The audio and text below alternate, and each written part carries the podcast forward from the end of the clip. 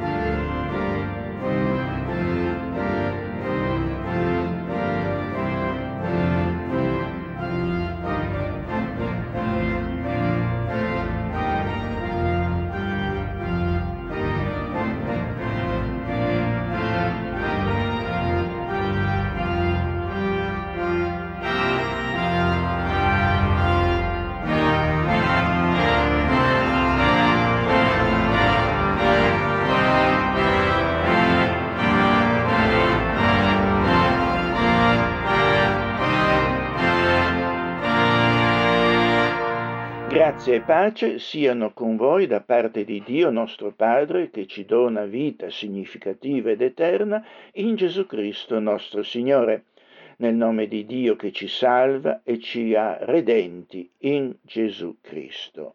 Amen. È bene portarsi sempre dietro una torcia elettrica, anche piccola quando si deve passare di notte per un vicolo buio o un bosco. Non si inciampa e si trova meglio il buco della serratura di una porta chiusa. Lo stesso è per la parola di Dio che illumina i passi della nostra vita.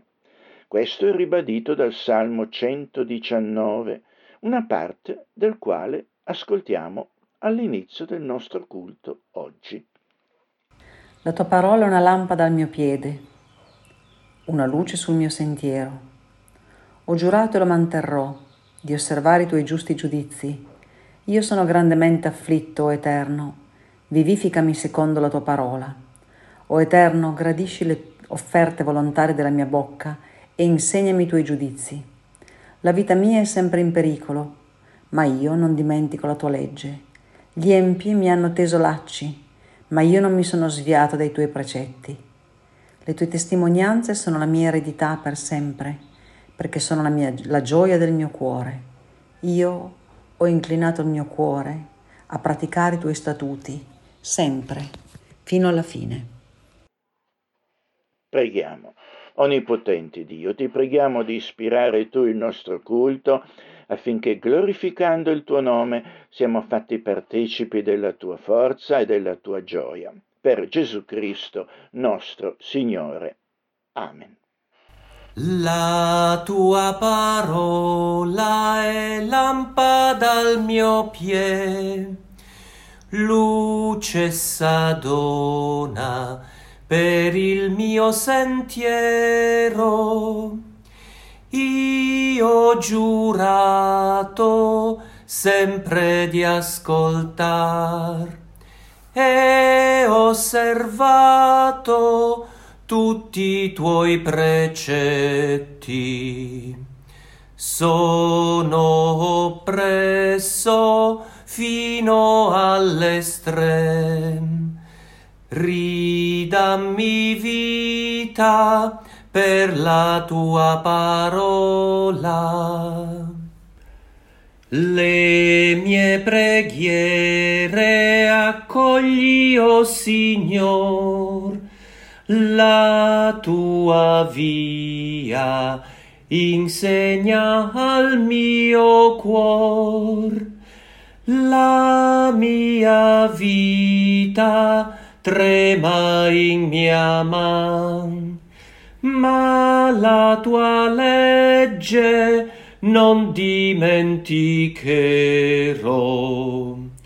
La tua parola è gioia del mio cuor. Nel mio cuore la terrò per sempre. Il testo biblico che prendiamo oggi come base della nostra confessione di peccato è tratto dalla lettera ai Romani, dal capitolo 8. Esso mette in evidenza quali problemi comporti avere una mentalità carnale, egoista, materialista. Una tale mentalità, dice il testo, è inimicizia contro Dio, perché chi ce l'ha non è sottomesso alla legge di Dio e neppure può esserlo. E quelli che sono nella carne non possono piacere a Dio. Potrebbe essere questo il nostro caso? Se è così, siamo chiamati a ravvedercene e trovare in Cristo Gesù la nostra guarigione e il nostro perdono. Romani 8 Non c'è dunque ora alcuna condanna per quelli che sono in Cristo Gesù i quali non camminano secondo la carne, ma secondo lo Spirito, perché la legge dello Spirito della vita in Cristo Gesù mi ha liberato dalla legge del peccato e della morte. Poiché quello che era impossibile alla legge, perché la carne la rendeva debole, Dio lo ha fatto mandando il proprio figlio in carne, simile a carne di peccato, e, a motivo del peccato, ha condannato il peccato nella carne affinché il comandamento della legge fosse adempiuto in noi, che camminiamo non secondo la carne, ma secondo lo Spirito. Poiché quelli che sono secondo la carne hanno l'animo alle cose della carne, ma quelli che sono secondo lo Spirito hanno l'animo alle cose dello Spirito. Perché ciò a cui la carne ha animo è morte, ma ciò a cui lo Spirito animo è vita e pace. Poiché ciò a cui la carne ha animo è inimicizia contro Dio, perché non è sottomesso alla legge e neppure può esserlo. E quelli che sono nella carne non possono piacere a Dio. Voi, però, non siete nella carne, ma nello Spirito, se davvero lo Spirito di Dio abita in voi. Ma se qualcuno non ha lo Spirito di Cristo, egli non è in lui. Ma se Cristo è in voi, benché il corpo sia morto a causa del peccato, lo spirito è vita a motivo della giustificazione. Se lo spirito di colui che ha risuscitato Gesù dai morti abita in voi, colui che ha risuscitato Gesù Cristo dai morti vivificherà anche i vostri corpi mortali per mezzo del suo spirito che abita in voi. Preghiamo. O Dio santo e giusto, vogliamo umiliarci nel tuo cospetto. Cancella la nostra condanna e liberaci dalla tirannia del peccato salvaci dalle inclinazioni materiali che conducono alla morte e dacci invece una mentalità spirituale che produca in noi vita e pace. Cambia la nostra naturale indifferenza ed inimicizia in un sincero amore per te e concedici uno spirito di volenterosa sottomissione alla tua volontà abiti in noi lo Spirito di Cristo affinché siamo veramente cristiani concedici mediante lo Spirito di mortificare gli atti del corpo, ci attesti lo Spirito tuo che siamo veramente diventati tuoi figliuoli. E poiché la nostra vita qua giù è continuamente insidiata da sofferenze, fortifica in noi la speranza di pervenire alla gloriosa libertà dei tuoi figlioli, Dacci la speranza che purifica in attesa del pieno possesso della salvezza. Sovvenga lo Spirito tuo alle nostre numerose debolezze. Interceda per noi quando non sappiamo pregare come si conviene e ci dia la certezza che tutte le cose cooperano al nostro bene concedici la chiara certezza che tu stesso ci hai chiamati ad entrare nel tuo regno, rendici sempre più simili ed affini al tuo divino figliuolo e di tappa in tappa facci pervenire la tua gloria. Eh, ne, confermati nella fede eh, alla tua meravigliosa promessa che come hai dato il tuo proprio figliolo per tutti noi, così ci darai anche tutte le altre cose dacci la salvezza che nulla nelle tribolazioni, né distretta, né tentazione, né fallo potranno separarci dall'amore di Cristo. Concedici, infine, di essere più che vittoriosi nella lotta contro le potenze del diavolo, del mondo e della carne. Te ne supplichiamo nel nome di Gesù Cristo. Amen.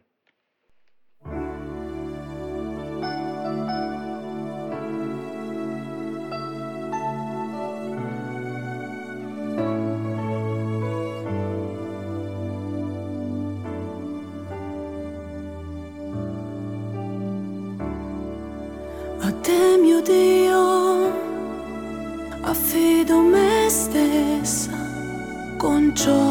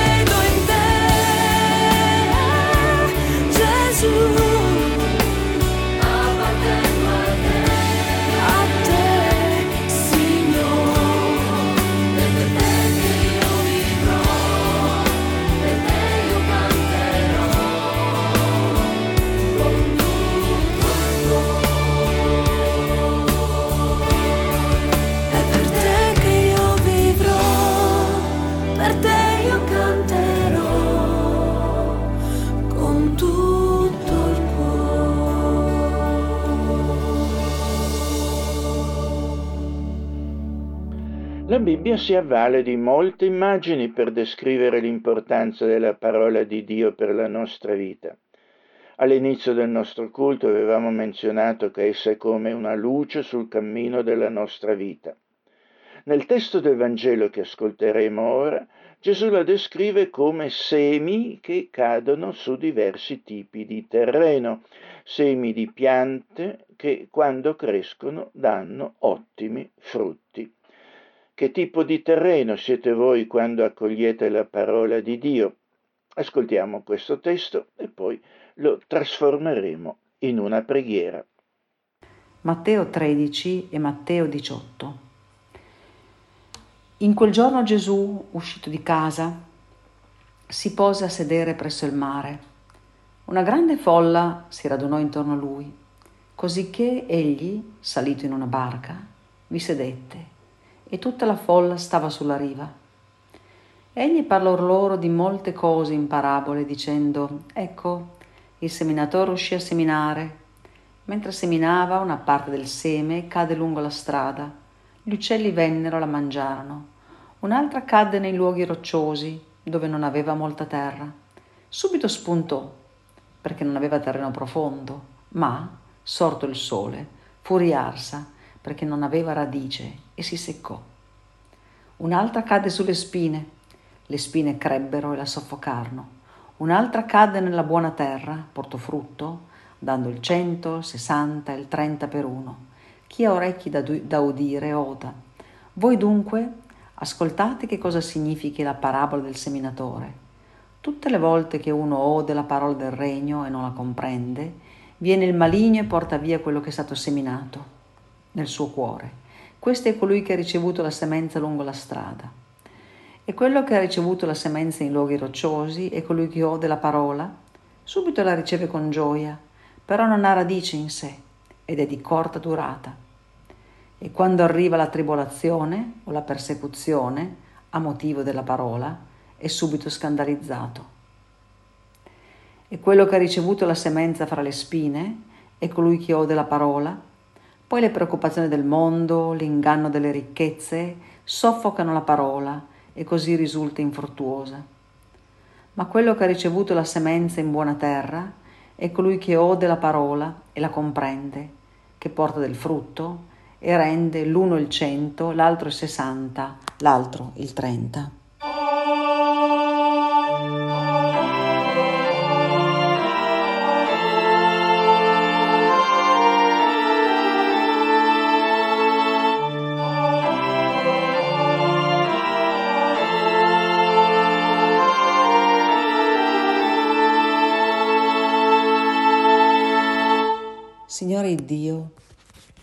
Tu sei l'eterno seminatore che con inalterabile pazienza e indefesso amore spargi nei cuori umani di ogni generazione il seme della tua parola. Elevando i nostri pensieri verso di te, ti benediciamo, ti ringraziamo per l'opera tua paziente ed amorevole anche verso di noi. Ma, rientrando in noi stessi, rimaniamo perplessi circa i frutti che l'anima nostra ha riportato finora talvolta sono stati più abbondanti, tal'altra sono stati invece miseri e scadenti. Aiutaci, Signore, a renderci conto dello stato dell'anima nostra, affinché diventiamo più vigilanti e compi tu stesso l'opera che hai cominciata in noi. Se noi siamo simili ai luoghi calpestati, come una strada, innalza delle siepi intorno a noi, in modo che l'anima nostra non sia più un luogo di passaggio e dirompi il terreno. Se siamo simili ai luoghi rocciosi della parabola, spezza la roccia e liberane il campo così il ter- che il terreno acquisti profondità. Se siamo simili ai luoghi invasi da male erbe, da spine, sradicale tu con la tua mano potente, perché da soli non saremmo capaci di siffatto lavoro. Rendici simili al terreno buono, profondamente lavorato, che porta molto frutto. Padre Celeste, ti supplichiamo di voler concedere il tuo potente aiuto a tutti coloro che lavorano con te nel seminare la tua parola. Ti preghiamo soprattutto per il nostro pastore. Rendi efficace il suo ministero pastorale, i suoi insegnamenti, la sua predicazione. Invochiamo la tua assistenza per i nostri colportori che spar- spargono la tua parola tra molti pericoli e difficoltà, nei terreni più ingrati più incolti. Intercediamo per i missionari che lavorano in campi infestati da secoli di, pagasa- di paganesimo. Opera, Signore, per mezzo del tuo Santo Spirito, anche nel campo buono, affinché rimanga tale e non diventi sterile, e anzi porti frutto abbondante alla tua gloria. Così sia di noi, in nome di Gesù Cristo.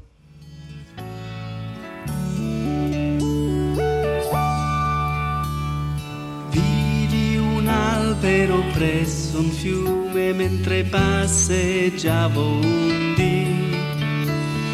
Alto e snello con i rami verso il cielo, al sole sembrava parlare. Come sei cresciuto così? Chiesi con vero stupore e mi rispose cantando così.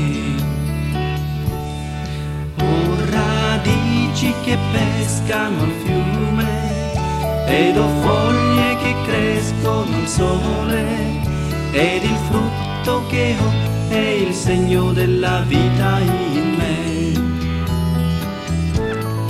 Offro ombra del sole d'estate e rifugio agli uccelli del cielo, cresco come vuole il Signore e vuole che io sia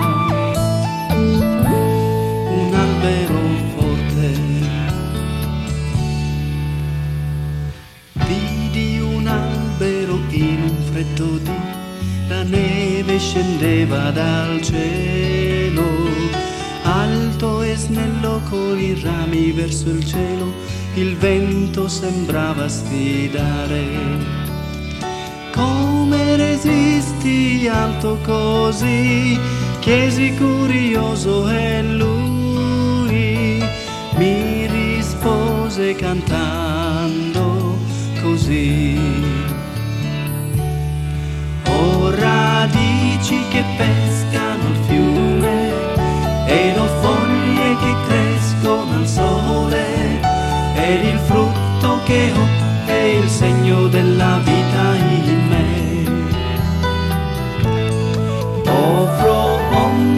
sole d'estate e rifugio agli uccelli del cielo. Cresco come vuole il Signore e vuole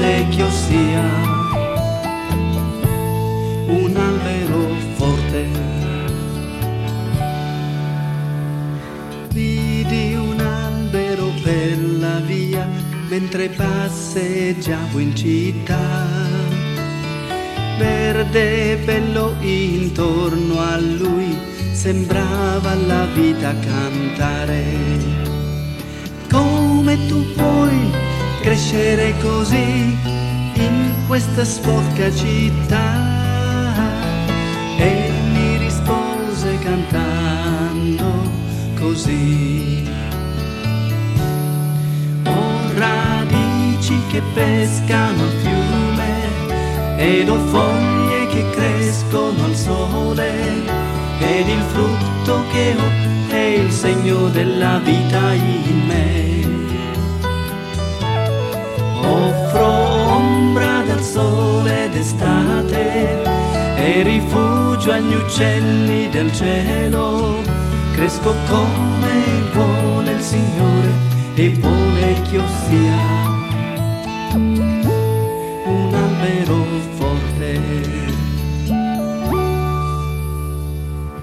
Siete voi persone lungimiranti oppure dalla vista corta? Non mi riferisco alla condizione dei vostri occhi per la quale avete bisogno di lenti correttive della miopia, ma alla vostra percezione spirituale. Essere lungimiranti significa avere una visione o una pianificazione a lungo termine, essere in grado di prevedere e considerare le conseguenze future delle proprie azioni o decisioni. Una persona lungimirante è in grado di valutare le implicazioni a lungo termine di una situazione e di agire di conseguenza pianificando in modo strategico per il futuro. è in grado di valutare la situazione in cui via via si trova e adottare misure preventive per evitare problemi futuri, fare scelte che portino a risultati per lui vantaggiosi nel lungo periodo. L'opposto di essere lungimiranti è essere miopi o dalle prospettive limitate, la condizione di chi si concentra esclusivamente sul presente o sul breve termine, senza considerare le conseguenze o gli effetti a lungo termine delle sue azioni. Un esempio biblico di questi diversi atteggiamenti è la contrapposizione tipica fra il personaggio di Giacobbe, il lungimirante, e suo fratello Esaù, dalle prospettive limitate, così come viene descritta nel libro della Genesi. Fratelli gemelli, ma molto diversi l'uno dall'altro e in particolare l'episodio che troviamo al capitolo 25, quello che è diventato esemplare a questo riguardo e che ha dato origine all'espressione proverbiale italiana è come vendere la propria primogenitura per un piatto di lenticchie. Ascoltiamo questo racconto. Questi sono i discendenti di Isacco, figlio di Abramo. Abramo generò Isacco e Isacco aveva quarant'anni quando prese per moglie Rebecca, figlia di Betuel, l'arameo, di Padam Aram, e sorella di Labano, l'arameo. Isacco pregò con insistenza l'Eterno per sua moglie, perché lei era sterile. L'Eterno lo, lo esaudì e Rebecca, sua moglie, concepì un bambino. I bambini si urtavano nel suo seno perché erano due e lei disse se così è, perché vivo? E andò a consultare l'Eterno. E l'Eterno le disse, Due nazioni sono nel tuo seno, e due popoli separati usciranno dalle tue viscere. Uno dei due popoli sarà più forte dell'altro, e il maggiore servirà il minore. Quando venne per lei il tempo di partorire, ecco che lei aveva due gemelli in seno. Il primo che uscì fuori era rosso e tutto quanto come un mantello di pelo, e fu chiamato Esaù. Dopo uscì suo fratello, che con la mano teneva il tallone di Esaù, e fu chiamato Giacobbe. Isacco aveva sessant'anni quando Rebecca li partorì. I due fanciulli crebbero, Esaù diventò un abile cacciatore, un uomo di campagna. Giacobbe un uomo tranquillo che se ne stava nelle tende. Ora Isacco amava Esaù perché la cacciagione era di suo gusto e Rebecca amava Giacobbe. Appena Giacobbe si era fatto cuocere una minestra, Esaù giunse dai campi tutto stanco. Ed Esaù disse a Giacobbe, dammi da mangiare un po' di questa minestra rossa, perché sono stanco. Per questo fu chiamato Edom. E Giacobbe gli rispose, vendimi prima tu, la tua primogenitura. Ed Esaù disse, ecco, io sto per morire, a che mi giova la primogenitura? Allora Giacobbe disse, prima, giuramelo. Ed, ed Esaù glielo giurò. Vendette la sua primogenitura a Giacobbe. E Giacobbe diede ad Esaù del pane della minestra di lenticchie. Ed egli mangiò e bevve, poi si alzò e se ne andò. E così Esaù disprezzò la primogenitura.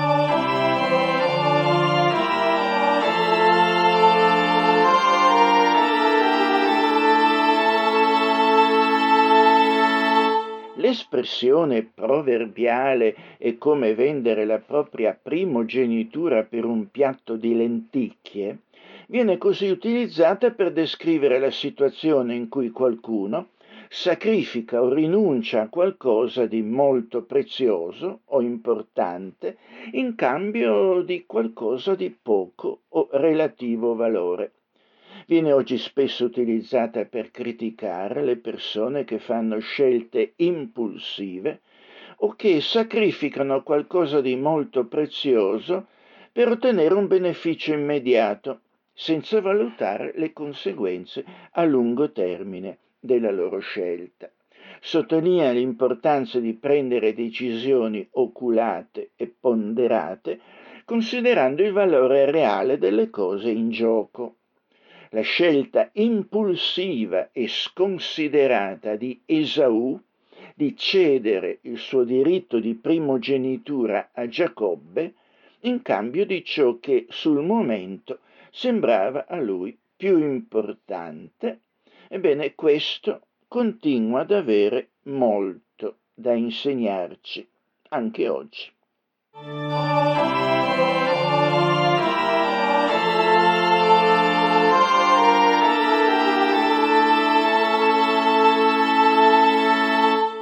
Perché era importante il diritto di primogenitura? Il concetto di, del diritto di primogenitura, come lo si trovava nell'antico Israele e in molte altre culture, ha perso gran parte della sua rilevanza nella società moderna. Nell'antico Israele la primogenitura aveva un valore significativo.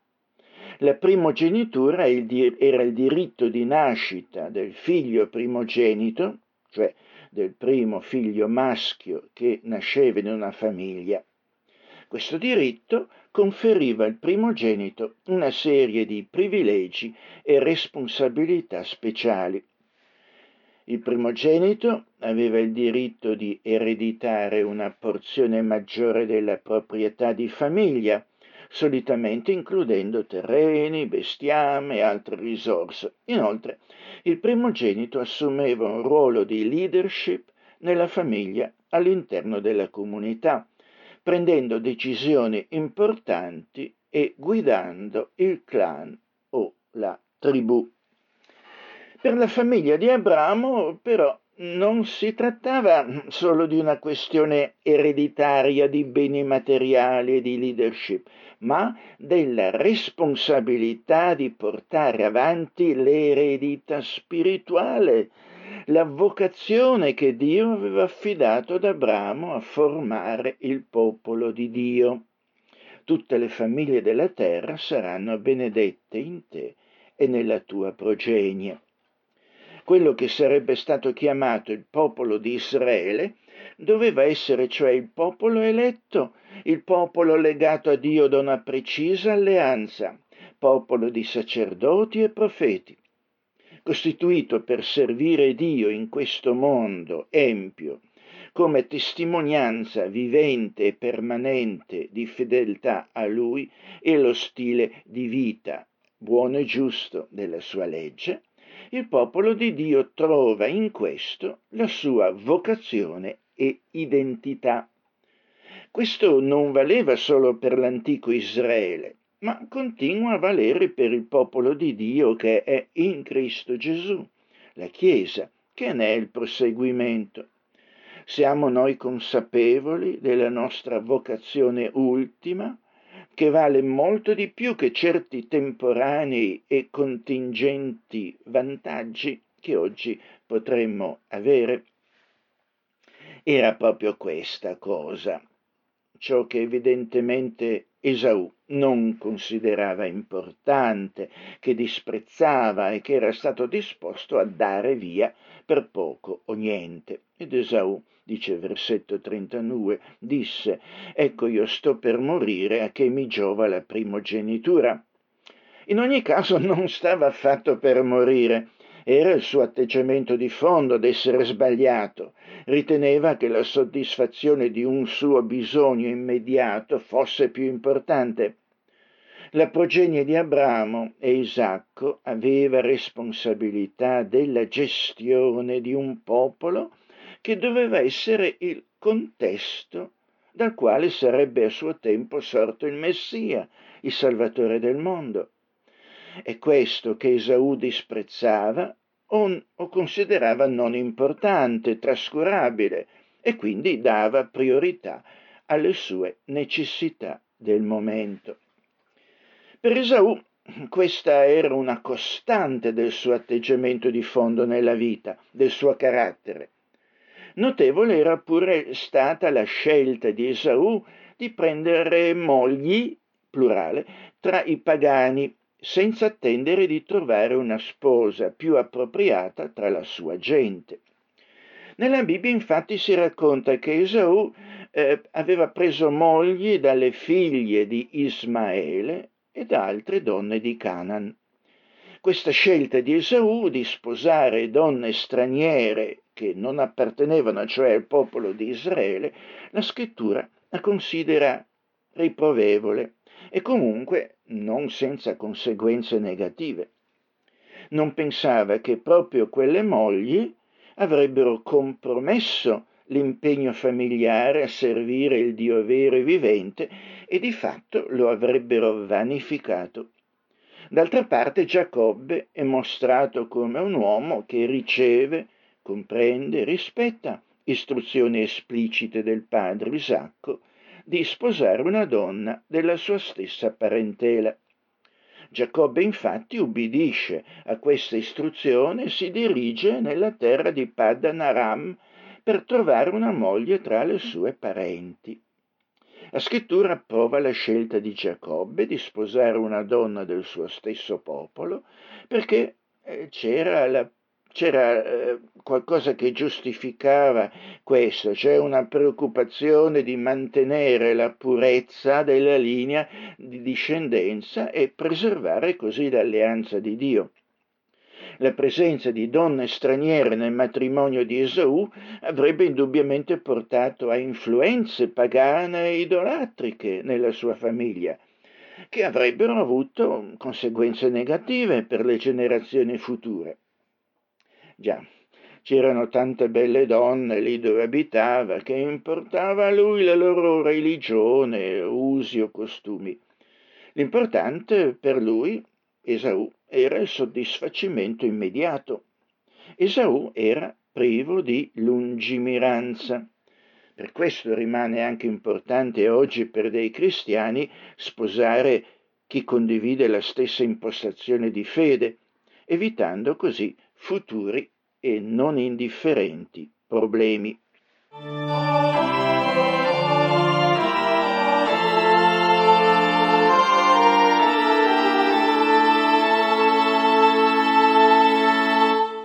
Esaù, dice il nostro testo, era un abile cacciatore, un uomo di campagna, un uomo rustico, terra-terra, materialista, indifferente ai valori spirituali.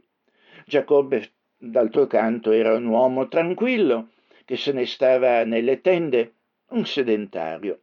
Era maggiormente riflessivo, non era certo privo di difetti, ma dimostrava uno spirito di iniziativa tale da farlo preferire a chi era sì il primogenito, ma che eh, non si sarebbe dimostrato degno delle sue prerogative. Giacobbe si distingueva per la sua astuzia, perseveranza e capacità di negoziazione. Giacobbe era di fatto astuto e intelligente. Questa non è una caratteristica necessariamente negativa.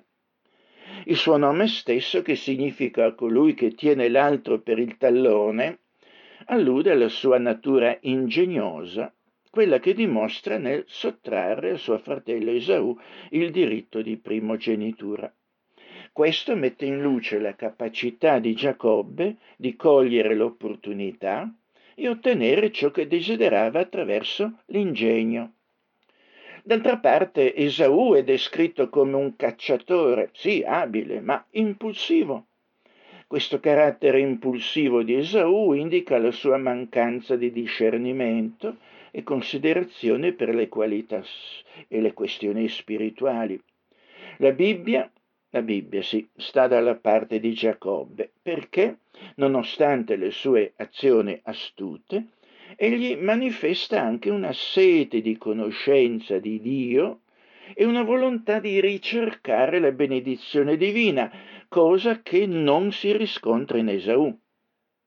Un esempio è la sua esperienza notturna a Peniel, dove lui, Giacobbe, lotta con un uomo che alcuni interpretano come un'incarnazione di Dio e insiste per riceverne la benedizione. Questo episodio dimostra la determinazione di Giacobbe e la sua volontà di lottare per ottenere la benedizione di Dio. Nonostante le imperfezioni di Giacobbe, come il suo inganno nei confronti di suo padre Isacco per ottenere la benedizione di, pri- di primogenitura, la Bibbia riconosce la scelta, la sovranità di Dio nella sua vita. Dio opererà con Giacobbe poi disciplinandolo e guidandolo verso una trasformazione di carattere nel corso degli anni. Quindi, mentre Giacobbe può essere descritto come un personaggio ambiguo, con una combinazione di astuzia e sete spirituale, la Bibbia, difatti Dio, sta dalla sua parte. Perché? Perché riconosce il suo desiderio di conoscere Dio e la sua volontà di cercare le benedizioni divine.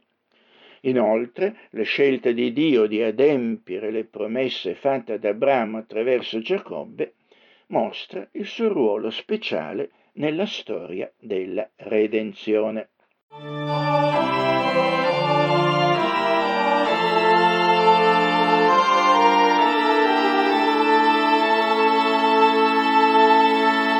Non sorprende quindi che il Nuovo Testamento affermi a chiare lettere la controversa affermazione riferita a Dio stesso ho amato Giacobbe, ma ho odiato Isaù. Perché? Perché, eh, dice la lettera ai Romani capitolo 9, non tutti i discendenti da Israele sono Israele e la discendenza spirituale è quello che più conta per Dio, fatta di fedeltà al suo mandato. Esaù era primogenito secondo la carne, ma quello non gli avrebbe garantito incondizionatamente i suoi privilegi. Così gli israeliti, ai quali pure appartengono l'adozione, la gloria, i patti, la legislazione, il culto e le promesse, a quali appartengono i padri dai quali è venuto secondo la carne il Cristo, Romani 9, 4, 5 straordinari privilegi, certo, ma continua l'Apostolo e gli dice anche in, in, Osea, il profeta, io chiamerò mio popolo quello che non era mio popolo e amata quella che non era amata e avverrà che nel luogo dove era loro stato detto voi non siete il mio popolo, là saranno chiamati figli del Dio vivente. Isaia pure esclama riguardo di Israele, quando anche il numero dei figli di Israele fosse come la sabbia del mare, soltanto il resto sarà salvato. Già, non tutti. Chiediamocene il perché. Quindi la contrapposizione tra i discendenti di Esaù e i discendenti di Giacobbe continua ancora oggi, in diverso modo. Come dice l'Apostolo, quelli che sono secondo la carne hanno l'animo alle cose della carne, ma quelli che sono secondo lo Spirito hanno l'animo alle cose dello Spirito, poiché ciò a cui la carne ha l'animo è inimicizia contro Dio, perché non è sottomesso alla legge di Dio e neppure può esserlo, e quelli che sono nella carne non possono piacere a Dio. Romani capitolo 8 5, 7 e 8. Allora, a chi assomigliate voi? Al carnale Esaù o al lungimirante Giacobbe per il quale le benedizioni spirituali di Dio erano più importanti di quelle materiali e per il quale il fine ultimo di Dio, la sua gloria, era più importante che le soddisfazioni materiali contingenti? Troppi che professano fede in Cristo sono come Esaù, pensano poco alla loro eredità in Lui e sono guidati dai loro appetiti, passioni, brame terrene, invece che da Cristo, la sua parola e il suo spirito, alle temporanee soddisfazioni terrene più che a quelle eterne. Come dice però la lettera agli ebrei, cercate la pace con tutti la santificazione, senza la quale nessuno vedrà il Signore, badando bene che nessuno resti privo della grazia di Dio, che nessuna radice velenosa venga fuori a darvi molestia, così che molti di voi restino infetti e che nessuno sia fornicatore o profano come Esaù. Che per una sola pietanza vendette la sua primogenitura. questo in Ebrei capitolo 12, dal 14 al 16.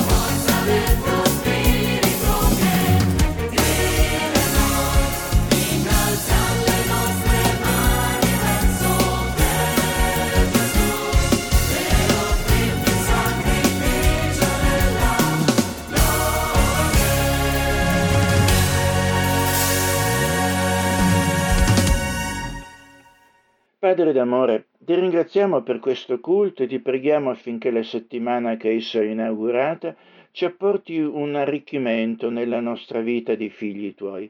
Concedici le tue benedizioni, esaudendo le preghiere che ti offrono tutti i tuoi figlioli per i meriti dell'unico nostro Salvatore e Mediatore Gesù Cristo, nel nome del quale ti diciamo Padre nostro che sei nei cieli, sia santificato il tuo nome Venga il tuo regno, sia fatta la tua volontà in terra come in cielo. Dacci oggi il nostro pane quotidiano e rimettici i nostri debiti, come anche noi li rimettiamo ai nostri debitori. E non esporci alla tentazione, ma liberaci dal maligno, poiché tuo è il regno, la potenza e la gloria in sempiterno. Amen.